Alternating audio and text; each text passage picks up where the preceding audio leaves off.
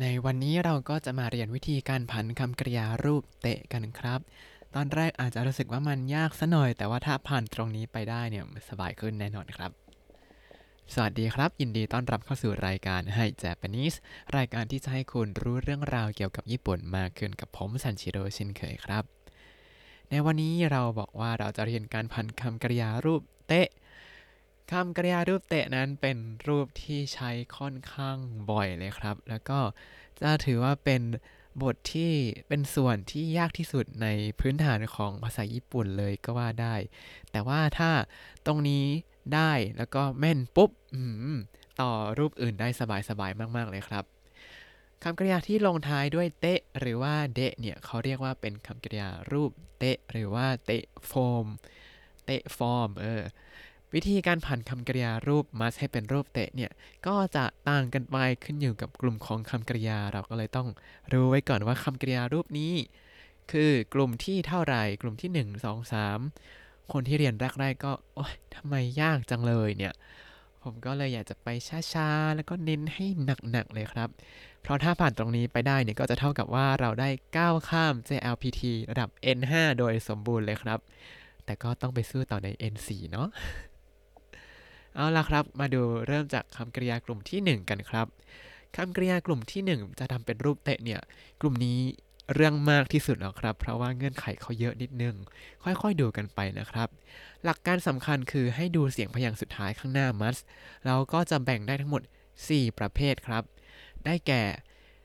ประเภทที่หนึ่งคือคำกริยาที่พยางค์สุดท้ายข้างหน้ามัสเป็นเสียงอิจิหรือว่าริครับถ้าพยางค์สุดท้ายข้างหน้ามัสลงท้ายด้วยอิจิริเนี่ยให้ตัดอิจิริทิ้งแล้วก็เติมซึตัวเล็กหรือภาษาญี่ปุ่นจะเรียกว่าจีไซซึแล้วก็เตะครับก็คือจะเป็นเตะอย่างนี้เวลาออกเสียงก็คือเอาคำข้างหน้ามาแล้วก็เหมือนกับใส่เป็นตัวสะกดแล้วก็เติมเตะเข้าไปครับยกตัวอย่างเช่นคำว่าไคมัสไคมัสที่แปลว่าซื้อเนี่ยข้างหน้ามัสเป็นอิก็ตัดอิทิ้งแล้วก็เติมจีไซซึแล้วก็เตะเพราะฉะนั้นก็จะกลายเป็นคัดเตะคัดเตะต่อมาถ้าเป็นคำว่ามาจิมัสที่แปลว่ารอคำว่ามาจิมัสเนี่ยข้างหน้ามัสเป็นตัวจิใช่ไหมเราก็ตัดจิออกไปแล้วก็เติมจีไซซึกับเตะก็เลยกลายเป็นมัดเตะมัดเตะเมื่อกี้ไคมัสเป็นคัดเตะมาจิมัสเป็นมัดเตะแล้วถ้าเป็นคำว่าไคริมัสไคริมัสที่แปลว่ากลับบ้านไคริมัสข้างหน้ามัสเป็นเสียงริก็ตัดริทิ้งแล้วก็เติมจีไซซึกับเตะกลายเป็นไคเตะไคเตะไคริมัสเป็นไคเตะนะครับทีนี้ตัวอย่างมันน้อยมากเลยผมก็เลยเพิ่มมาให้อีกเสียงละสองคำครับเริ่มจากคำว่าไอมัสไอมัสที่แปลว่าเจอข้างหน้ามัสเป็นเสียงอิเพราะฉะนั้นตัดอิทิ้งเติมจีไซซึแล้วก็เตะจากไอมัสเลยกลายเป็นอัตเตะอัตเตะต่อมาคำว่านาราอิมัสนาราอิมัสข้างหน้ามัสก็เป็นเสียงอิเพราะฉะนั้นก็ตัดอิทิ้งเติมจีไซซึแล้วก็เตะเลยกลายเป็นนารัตเตะนารัตเตะนาราอิมัสเป็นนารัตเตะต่อมาโมจิมัสโมจิมัสที่แปลว่าถือข้างหน้าคำว่ามัสเป็นจิก็ตัดจิทิ้งแล้วก็เติมจีไซซึกับเตะโมจิมัสเลยกลายเป็นหมดเตะหมดเตะต่อมาคำว่าทัจิมัสที่แปลว่ายืนข้างหน้ามัสก็เป็นจิก็ตัดจิทิ้งเติมจีไซซึแล้วก็เตะเลยกลายเป็นทัดเตะเพราะฉะนั้นทัจิมัสเลยกลายเป็นทัดเตะต่อมาคำว่าไฮริมัสไฮริมัสเนี่ยข้างหน้ามัสก็เป็นเสียงริก็ตัดริทิ้งแล้วก็เติมจีไซซึกับเตะเลยกลายเป็นไฮเตะไฮเตะนะครับต่อมาคำว่าโอกุริมัสโอกุริมัสก็เหมือนกันข้างหน้ามัสเป็นเสียงริก็ตัดริทิ้งแล้วก็เติมจีไซซึกับเตะเลยกลายเป็นโอกุเตะโอกุริมัสก็เลยเปลี่ยนเป็นโอกุเตะอันนี้คือประเภทที่หนึ่งของคำกริยากลุ่มที่หนึ่งครับอ่ะ ประเภทที่หนึ่งก็คือมีเสียงอิจิริเนาะเป็นจีไซจึแล้วก็เติมเตะต่อมาเป็นประเภทที่สองถ้าพยางค์สุดท้ายข้างหน้ามัสเนี่ยเป็นเสียงมิบินิมิบินิในกรณีนี้ก็ตัดมิบินิแล้วก็เติมตัวอึนแล้วก็ไม่ใช่เตะนะแต่เป็นเดะก็เลยจะกลายเป็นอึนเดะอย่างนี้นะครับอ่ามาดูตัวอย่างกันโนมิมัสที่แปลว่าดื่มครับโนมิมัสเนี่ยข้างหน้ามัสก็คือเสียงมิพอเจอมิก็ตัดมิทิ้งแล้วก็เติมอึนกับเดะต่อไปนี้จะเรียกว่าอึนเดะแล้วกันนะเติมอึนเดะเข้าไปก็เลยกลายเป็นนนเดะนนเดะเพราะฉะนั้นโนมิมัสเลยกลายเป็นนนเดะต่อมาโยบิมัสที่แปลว่าเรียกโยบิมัสข้างหน้ามัสเป็นเสียงบินะมิบินิให้ตัดแล้วก็เติมอึนเดะเพราะฉะนั้นตัดบิแล้วเติมอึนเดะเลยกลายเป็นยนเดะโยบิมัสเป็นยนเดะต่อมาคำว่าชินิมัสที่แปลว่าใต้ชินิมัสเนี่ยข้างหน้ามัสเป็นเสียงนิก็ตัดนิทิ้งแล้วก็เติมอึนเดะเลยกลายเป็นชินเดะเพราะฉะนั้นชินิมัสเลยกลายเป็นชินเดะครับอย่าลืมนะมิบินิตัดทิ้งแล้วก็เติมอึนเดะทีนี้มาดูตัวอย่างเพิ่มเติมกันครับต่อมาคำว่าโยมิมัสที่แปลว่าอ่านโยมิมัสข้างหน้ามัสก็เป็นเสียงมิมิมินิให้ตัดแล้วก็เติมอึนเดะเพราะฉะนั้นโยมิมัสก็เลยตัดมิทิ้งแล้วก็เติมอึนเดะเลยกลายเป็นยนเดะยนเดะก็จะเห็นว่าเหมือนกับคำว่าโยบิมัสที่ผันเป็นยนเดะเลยในที่นี้เพราะฉะนั้นให้จำคันจิไว้จะสามารถอ่านได้เข้าใจมากกว่าครับเวลาพูดเนี่ยก็อาจจะต้องเดาสักนิดนึงว่าย่นเดะในที่นี้คือเรียกหรือว่าอ่านหนังสือประมาณนี้ต่อมาคำว่ายาซูมิมัสยาซูมิมัสที่แปลว่าพักยาซูมิมัสเนี่ยข้างหน้ามัสก็เป็นเสียงมิก็ตัดมิทิ้งแล้วก็เติมอึนเดะเลยกลายเป็นยาซุนเดะยาซูมิมัสเป็นยาซุนเดะต่อมาอาโซบิมัสอาโซบิมัสเนี่ยข้างหน้ามัสก็เป็นเสียงบิก็ตัดบิทิ้งแล้วก็เติมอึนเดะเลยกลายเป็นอาโซนเดะเพราะฉะนั้นอาโซบิมัสเลยผันเป็นอาโซนเดะแล้วก็โทบิมัสโทบิมัสที่แปลว่าบินข้างหน้ามัสก็เป็นเสียงบิก็ตัดบิทิ้งแล้วก็เติมอึนเดะเลยกลายเป็นทนเดะคำว่าโทบิมัสผันเป็นทนเดะส่วนคำที่ข้างหน้ามัสเป็นนิเนี่ยนอกจากคำว่าชินิมัสเนี่ยก็ไม่ค่อยเจอครับจริงๆผมเรียนภาษาญี่ปุ่นมาสักพักแล้วก็ไม่ค่อยเจอให้นึกก็นึกไม่ออกนั่งดูลิสต์คำศัพท์ของมินนาโนะนิฮงโกะทั้งห้าสิบบทแล้วก็มีแค่ชินิมัสคำเดียวนี่แหละครับที่ลงท้ายด้วยชินิมัสอย่างนี้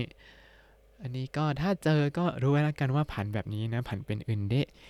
มิบินิตัดทิ้งแล้วก็เติมอึนเดะนะครับ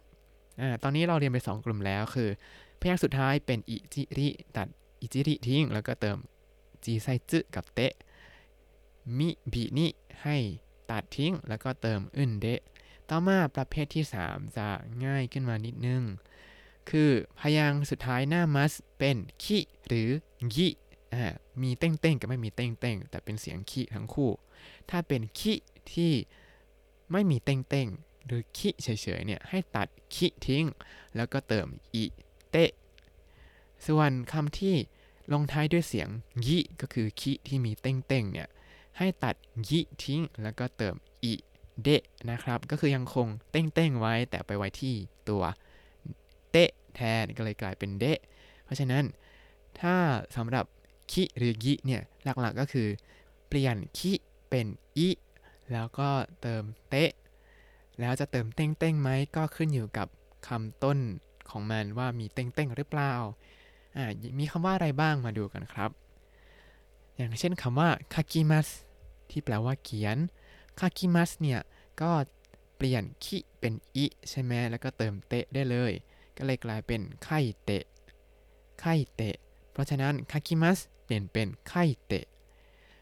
ต่อมาคำว่าอิซงกิมัสอิซงกิมัสเนี่ยแปลว่ารีบ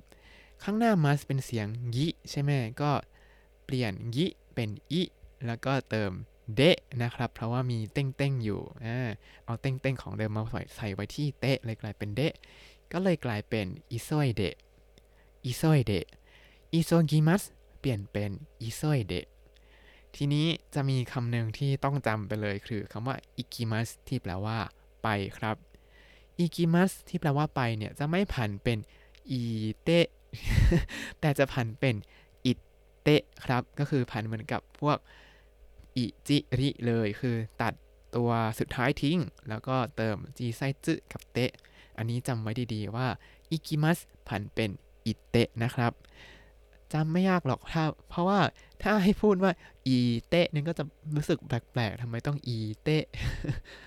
พูดเป็นอิเตะจะเหมือนเป็นการผันเป็นรูปเตะมากกว่าครับอ่าเรามาดูคำอื่นๆกันครับฮาตารากิมัสฮาตารากิมัสที่แปลว่าทำงานเนี่ยข้างหน้ามัสเป็นเสียงคิเพราะฉะนั้นเปลี่ยนคิเป็นอิแล้วก็เติมเตะได้เลยเมื่อกี้ฮาตารากิมัสก็เลยกลายเป็นฮาตาราอิเตะอ่าฮาตาราอิเตะนั่นเองครับฮาตาริกิมัสเปลี่ยนเป็นฮาตาราอิเตะต่อมาคำว่าคิกิมัสที่แปลว่าฟังหรือว่าถามคิกิมัสเนี่ยข้างหน้ามัสเป็นคิอ่าก็เปลี่ยนคิเป็นอิแล้วก็เติมเตะได้เลยครับคิคิมัสก็เลยกลายเป็นคิอิเตะคีเตะนั่นเองครับคิกิมัสเป็นคีเตะต่อมาคำว่าโอโยงิมัสโอโยงิมัสเนี่ยข้างหน้ามัสเป็นเสียงยิก็เปลี่ยนยิเป็นอิแล้วก็เติมเตะแต่ว่าดั้งเดิมเขามีเต้งๆก็เอาไปไว้ที่เตะคำว่าโอโยงิมัสก็เลยกลายเป็นโอโยอิเดะนั่นเองครับโอโยงิมัสผันเป็นโอโยอิเดะต่อมาคำว่านุงกิมัสอันนี้เรายังไม่เรียนนุงกิมัสแปลว่าถอดออกหมายถึงถอดเสื้อถอดนี้ใช้ได้หมดเลยนะใช้ได้ทั้งตัวเลยนุงกิมัสอ่าข้างหน้ามัสเป็นเสียงยิอ่าเราก็เปลี่ยนยิเป็นอิแล้วก็เติมเตะแต่ว่าดั้งเดิมเขามีเต้งๆก็ใส่เต้งๆไว้ที่เตะด้วยเลยกลายเป็นเดะครับนุกิมัสเลยกลายเป็นนูอิเดะนุยเดะนั่นเองครับนุกิมัสผันเป็นนุยเดะครับเราได้เรียนสามประเภทไปแล้วต่อมาประเภทสุดท้ายของกลุ่มที่หนึ่งอย่าเพิ่งท้อใจไม่ยากแล้วหลังจากนี้พยางค์สุดท้ายหน้ามัสเป็นชิครับสำหรับกลุ่มที่หนึ่งนะถ้าข้างหน้ามัสเนี่ยเป็นชิก็ไม่ยากครับตัดมัสทิ้งแล้วก็เติมเตะได้เลยไม่ต้องทำอะไรแล้วง่ายๆก็คือเป็นชิเตะไปเลยไม่ต้องผ่านไม่ต้องอะไรทั้งสิ้นง่ายปะล่ะหลังจากเราเจออะไรยากๆไปแล้วก็ขออะไรง่ายๆบ้างเตอชิปุ๊บอืมสบายมากตัดมัสทิ้งเติมเตะได้เลยครับอย่างเช่นคำว่าคาชิมัสที่แปลว่าให้ยืมครับคาชิมัสเนี่ยข้างหน้ามัสเป็นเสียงชิเพราะฉะนั้นก็ตัดมัสเติมเตะได้เลยคาชิมัสเลยกลายเป็นคาชิเตะอ่าคาชิมัสผันเป็นคาชิเตะนะครับต่อมาคำว่าดัชิมัสที่แปลว่าเอาออกมาดัชิมัสเนี่ยข้างหน้ามัสก็เป็นเสียงชิไม่ต้องตัดชิทิ้งแล้วก็เติมเตะไปได้เลยดาชิมัสเลยกลายเป็นดาชิเตะดาชิเตะนั่นเองครับดาชิมัสผันเป็นดาชิเตะนะครับต่อมาคำว่าฮานาชิมัสฮานาชิมัสเนี่ยข้างหน้ามัสก็เป็นชิแล้วก็ตัดมัสทิ้งแล้วก็เติมเตะได้เลยฮานาชิมัสเลยกลายเป็นฮานาชิเตะฮานาชิเตะนั่นเองครับฮานาชิมัสผันเป็นฮานาชิเตะครับอ่ะกลุ่มหนึ่งหมดไปแล้วทวนกลุ่มหนึ่งสักนิดหนึ่งก่อนไปต่อครับกลุ่มที่หนึ่งแบ่งเป็นสี่ประเภทค่าข้างหน้ามัสเป็นอิจิริตัดอิจิริทิ้งแล้วก็เติมจีไซจึกับเตะกลุ่มที่สองถ้าพยางค์ท้ายหน้ามัสเป็นมิบินิให้ตัดมิบินิแล้วก็เติมอึนเดะต่อมาถ้าพยางค์สุดท้ายหน้ามัสเป็นคิหรืองิให้เปลี่ยนคิหรืองิเนี่ยเป็นอิแล้วก็เติมเตะแล้วก็เติมเต้งๆด้วยถ้าเป็นคำว่ายินะครับต่อมาถ้าพยางค์สุดท้ายเป็นชิข้างหน้ามัส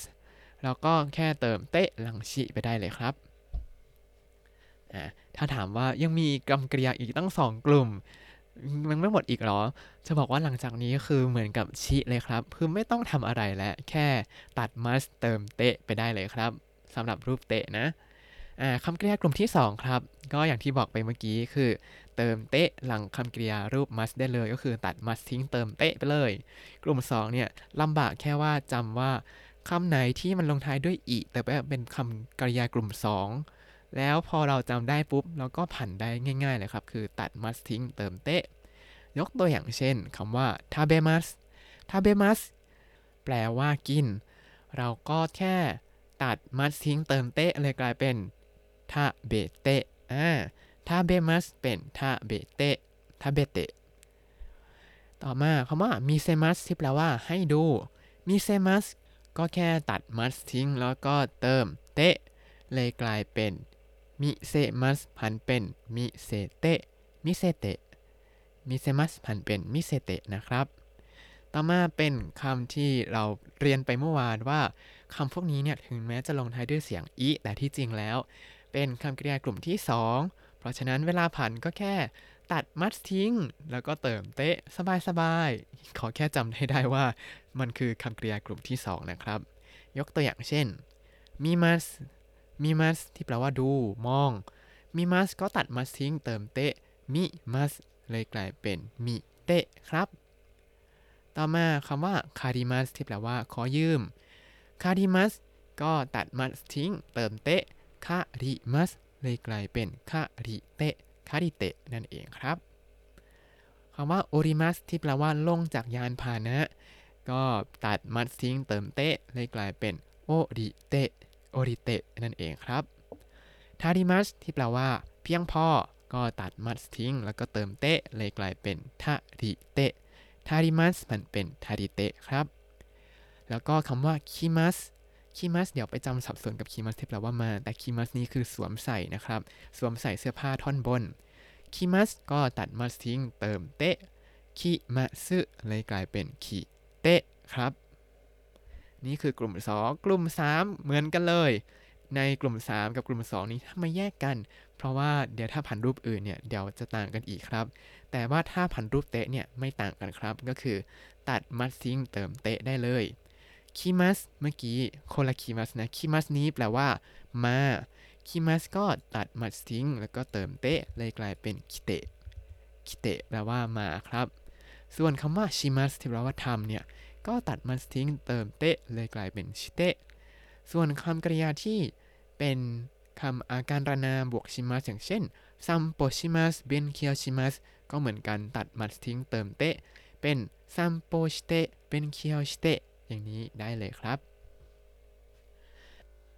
ทั้งหมดนี้ก็คือการพันคำกริยารูปเตะครับหวังว่าคงจะไม่เหนื่อยกันเกินไปอันนี้ต้องขอให้ไปทบทวนไปท่องเองสักนิดนึงทั้งคำกริยารูปอิแต่ว่าเป็นคำกริยากลุ่มที่สองแล้วก็วิธีการพันคำกริยารูปเตะนี้ครับรับประกันเลยว่าถ้าพันตรงนี้ไปได้แล้วเนี่ยจะง่ายขึ้นนิดนึงแล้วเพราะว่าจะเป็นการเอาไปใช้ซะส่วนใหญ่แต่ว่าตรงนี้ต้องเอาให้ได้ก่อนไม่งั้นไปต่อไม่ได้ครับอ่ามาทบทวนการผันคำกริยารูปเตะสักนิดนึงครับคำกริยากลุ่มที่หนึ่งแบ่งเป็นสี่ประเภทย่อยตามพยางค์สุดท้ายครับถ้าพยางค์สุดท้ายหน้ามัสเป็นอิจิริให้ตัดอิจิริแล้วก็เติมจีไซซึกับเตะถ้าพยางค์สุดท้ายหน้ามัสเป็นมิบินิให้ตัดมิบินิแล้วก็เติมอึนเดะประเภทที่สามถ้าพยางค์สุดท้ายหน้ามัสเป็นคิหรือยิก็ตามให้เปลี่ยนคิหรือว่ายิเป็นอิแล้วก็เติมเตะแล้วถ้าแล้วถ้าคำกริยาดั้งเดิมเนี่ยมีเต้งๆอยู่ที่คิด้วยก็เอาไปไว้ที่เตะเลยกลายเป็นเดะนะครับยกเว้นคำเดียวเลยที่ต้องจำด้วยคืออิกิมัสที่แปลว่าไปจะไม่ผันเป็นอิอิเตะแต่ผันเป็นอิเตะนะครับต่อมาประเภทที่สี่คือถ้าพยางค์สุดท้ายข้างหน้ามัสเป็นชิ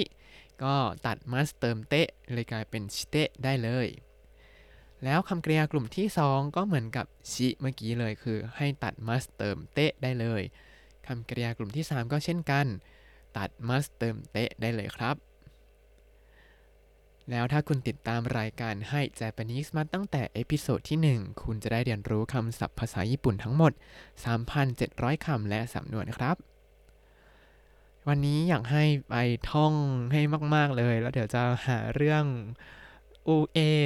ไปก่อนแล้วก็ค่อยมาต่อไวยากรณ์ในตอนอาจจะเว้นช่วงสักพักหนึ่งแต่ก็จะเอาเพลงมาแปลเอาข่าวมาอ่านอะไรอย่างนี้ไปก่อนนะครับหรือว่าอาจจะทำเอพิโซดแบบล้านลาล้านลานิดนึงที่ทำอย่างนี้เพราะว่าไวยากรณ์ที่เราจะเรียนต่อจากนี้เนี่ยก็ต้องใช้การผันรูปเตะถ้าเรายังไม่คล่องรูปเตะเนี่ยก็จะไปต่อลำบากนิดนึงครับ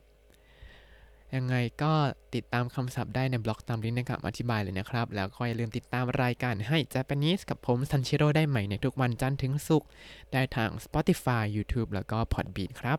ถ้าชื่นชอบรายการให้ Japanese ก็อย่าลืมกด Like Subscribe แล้วก็แชร์ด้วยนะครับกระดิ่งไม่ต้องกดก็ได้เกรงใจ แล้วถ้าอยากพูดคุยก็ส่งข้อความเข้ามาได้ทาง Facebook ให้ Japanese ได้เลยครับวันนี้ขอตัวลาไปก่อนมาตะไอมาโชสวัสดีครับ